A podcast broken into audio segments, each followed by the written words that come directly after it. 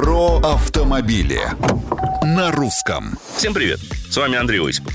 Кому и зачем нужен по-настоящему быстрый кроссовер? Частый и абсолютно справедливый вопрос.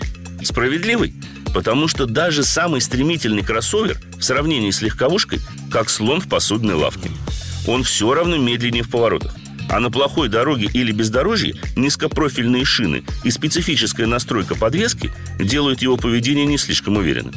Но если уж кто и может ответить на вопросы, кому и зачем такой автомобиль придется по душе, так это, пожалуй, Audi, с недавно протестированной в том числе и на гоночном треке, моделью RS Q8. 600 сил, 3,8 секунды до сотни.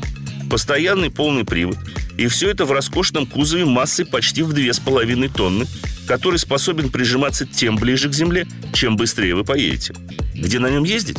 Как раз в России. Чтобы быстро или не очень, по желанию, но уверенно ехать по асфальту, гравию или снегу. В основе-то крепкая и проверенная платформа Q7 с честным механическим полным приводом.